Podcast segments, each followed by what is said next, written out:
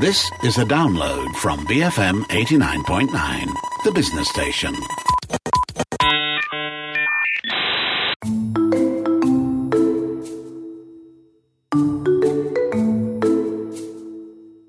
It's Fun Friday. My name is Jeff Sandhu. Ever wondered how he keeps the smile on his face and the skip in his step? Culture Pop's Matt Armitage follows a plan, and it's all his own. It's digital happiness, Matt's plane. So, Matt, would you like to tell us about your road to happiness then? No.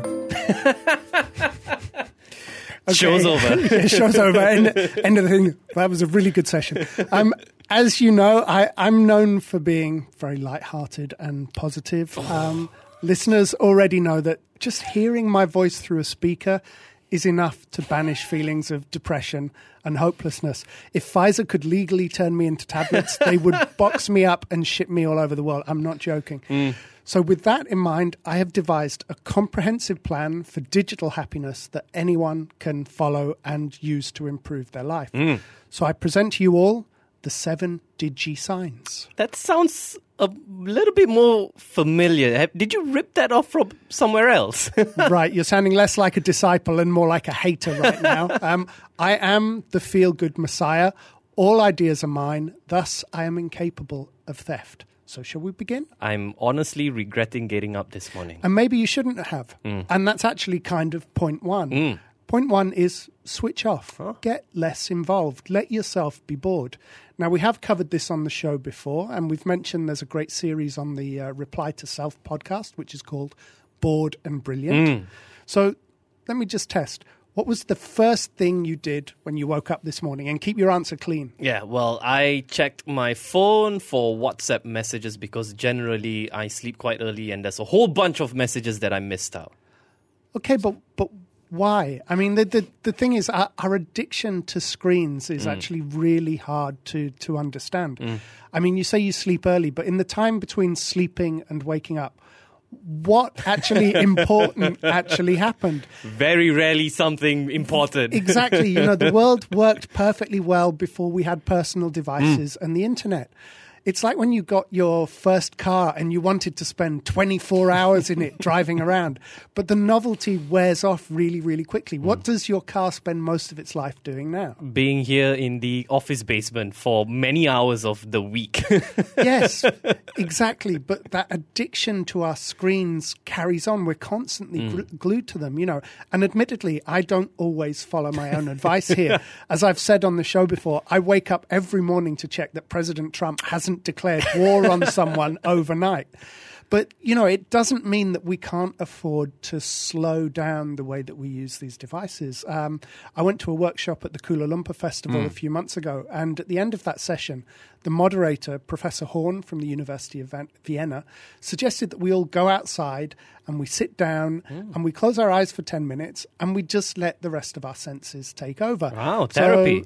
yeah, well, not therapy. I mean, just it's actually just normal, hmm. just to listen and to smell and to feel the sun or the breeze on your skin. Um, actually, I was talking to Arvin before the, the show, and he was saying he goes downstairs just to feel the breeze on his skin, just to feel some sun on his on his face, because you know now the- I know where he goes off it- every 10 minutes right, in the hour. you know, because the, the office is a bit too airless. And it does sound hippie-ish, but it was actually a really cool Mm. experience because our brains are often so overstimulated.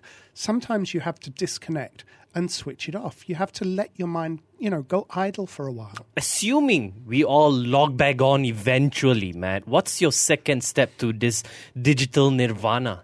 really easy. Um, be honest. Hmm? Uh, we're all guilty of curating our lives to some extent, especially when it comes to social media. Yep. And we forget that the friends whose posts look so amazing, they're just as stressed and miserable as we are. they're just marginally better at editing the misery out of those pictures. So again, why do we do it? You know, we look at all the feeds we follow. They seem to show lives that are more exciting and more glamorous than our own. But it's all kind of a con job. You know, it's those wonderful filters um, that all the photo apps have. They're really just there to pimp up your life. Um, if I look at my phone, the number of apps I have to prettify and process images It's startling. I think I've got over 20 sitting on my phone I right think now. I have about the same too. Yeah, Mm. exactly. And I don't even post a lot. Actually, Um, me too. Yeah. I yeah. hardly would ever. Exactly. I mean, you something, can follow me on at Culture Pop if you want to see how little I post on, on Twitter. But, you know, again, there was a world, a photographic world before filters and image mm. stabilization. And back then, all of our photos looked like some big blur with someone with big red demon eyes. but at least those pictures were real. They were from your actual life. You mm. know, they were from the days before you spent 10 minutes rearranging your designer Nasi Lemak around the table to make it look awesome, you know, while it's actually cooling down and, and going cold. Mm. It doesn't have to be awesome. It's breakfast. Mm. But isn't it fun to post these stuff though? Yeah, it really is fun, but a lot of people treat it very, very seriously. You mm. know, we it's as though we're all the star of some movie. How many times have you been out with friends and you've watched the ice cream melt in their dessert while they fuss around to take the perfect picture of Yeah, it? yeah. So the world that the the image rather that the world sees, it's this incredible candy tower. But what they end up eating is this bowl of lukewarm dairy soup, which mm. is kind of disgusting. So the experience of eating it has to be nicer than the experience of taking a photo of it. You're not supposed to curate your life. You're supposed to actually live it. Um, if you spend all your time storyboarding the next moment, it's not real. That's the reason we love watching docu-soaps and reality shows because the people are always awful. You know, I can't understand how anyone would watch things like the Kardashians and actually want to be them. you know, they've sold their souls along with the image rights. Which brings us to sign number three. Yes, um, I kind of laid up a dunk shot with the Kardashian reference there. Um, curating your media is one thing, but a lot of people take it, you know, a step further than that. So, my sign number three: stop trying to be famous. Um, I've been famous for a while now, and it's really not that cool. Um, I've got tennis elbow from signing all the autographs. I have to wear dark glasses all the time because you know the paparazzi flashbulbs have damaged my retinas. The physical toll of being famous is appalling. No one has actually ever asked for you for an autograph, have they? Uh, only the accountant and the tax man. Um, and even when people ask for a headshot, I send one over of Mr. Potato Head. Oh, yeah. Nobody's noticed yet. um, we do all look for validation through our social media field, uh, social media feeds. Um, you know, carefully choosing an outfit and posting it. That's fine, but getting stressed out because one of your friends took two hours to like it and then only commented with a smiley or a stock emoji, you know, Get a life. exactly it's not real it might feel real but it but it isn't. Mm. You know we've all been there. We've all posted something that we think will go viral at least within our own social mm. circle. And then we find out it's completely ignored. And it is a crushing feeling but mm. it shouldn't be because really it doesn't matter. Um, fame only works when the number of famous people is very very small. If everyone's famous then fame is just normal. And again, nobody's famous. So leave it to the professionally vacuous to break the internet and get on with your life. Now, before we jump into the break, uh, give us a quick look at sign number four. Sign number four is very, very simple. Um, you should just consider that all your information is compromised. Now, I know that sounds more scary than happy, but adjusting to this mindset really actually sets you free online. Um, we give all kinds of personal information to all kinds of sites and institutions. Realistically, none of them can keep that information safe. It's not that they don't want to, it's not that they're not trying hard enough. It's just that anything that's online is really not secure. So hmm. you can do things like keeping separate bank accounts and credit cards for your online transactions, change your passwords regularly. I know it's a bind, but it also helps you to understand when and where the breach of your information happened. And it also helps you to understand if it's something that's ongoing as well. Hmm. So once you compartmentalize all of these things, it makes it a lot easier to track. You can quickly see if you've been compromised online or offline, for example. So you know what needs to be changed and you know what mistakes you've made in your behavior. And the same goes for our photos and documents. If it's on a server or in the cloud, it's vulnerable. If it's on a computer or on a phone that connects to the net, then it's vulnerable. Um, and that's why it really is so important not to be famous or rich, because most of us aren't obvious targets. So for us, hacking, fraud, identity theft, it's a numbers game. We're just one of the faceless millions whose data gets stolen. You know, it's the one instance where it really is better to be a statistic. Matt Armitage from Culture Pop talking about seven signs to digital happiness. We'll be right back with uh, three more signs after this. BFM 89.9. Because feelings matter. BFM 89.9.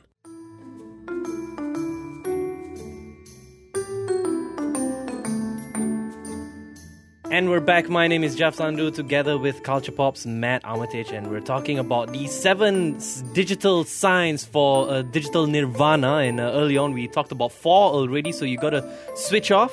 Uh, that's in completely switching off from your phone screens and stuff. Yeah, and then go dark. Yeah, go dark. And then you gotta be honest as well. Stop trying to be uh, uh, Something that you aren't, Something yeah. that you're on, and also which kind of leads to stop trying too hard to be a celebrity, uh, and leads us to number four, which the hackers know who you are. Just accept the fact and move on. That will lead you to a much better life. And It leads you to freedom. It is the path to freedom. so let's carry on with uh, with the the very strange path of happiness that you've laid out for us. I can't wait to hear sign number five, Matt. Uh, yeah, your sarcasm has not been missed, but I can rise above it because I have achieved my digital nirvana.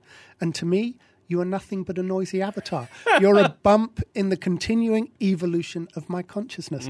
I'm really beginning to like all this guru stuff. I think we should do this more often. This is fun. Um, Okay, steps five and six are linked. Um, sign number five, very straightforward. Stop the cycle. Um, in the same way that we feel pressure to take photos of our lunch, we feel this pressure to constantly upgrade our devices. You know, at the start of this digital revolution, it, it kind of made sense because our devices really weren't that good. And every time there was a new version, they were much better. They were more powerful. They had a higher resolution this, they had a better power consumption that, a faster processing, whatever. Yeah, so we became addicted to it. Exactly, and it wasn't just us that became addicted; it was the manufacturers as well. Um, in the olden days of ox carts, people would buy a fridge or a TV or a washing machine, and they expected them to last because Yeah. they were very expensive. So manufacturers only expected to sell you stuff once in a decade.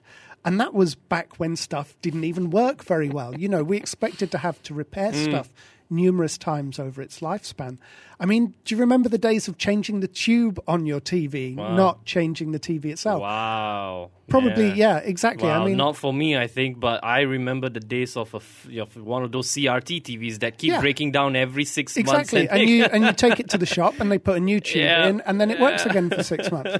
But now we're all in this kind of endless upgrade cycle, which again is pointless because most of the stuff is really well made and lasts far longer than our attention span actually wants us to keep them. Mm. iPhone 10 then, Matt.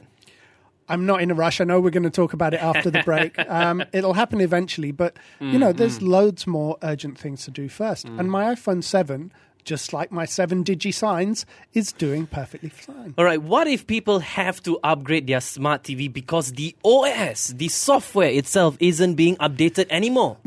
Well, my views on smart TVs are well known on this show. Um, if you have a smart TV, you really only have yourself to blame. Um, get a dumb TV with a lot of ports and add all the other things on yourself.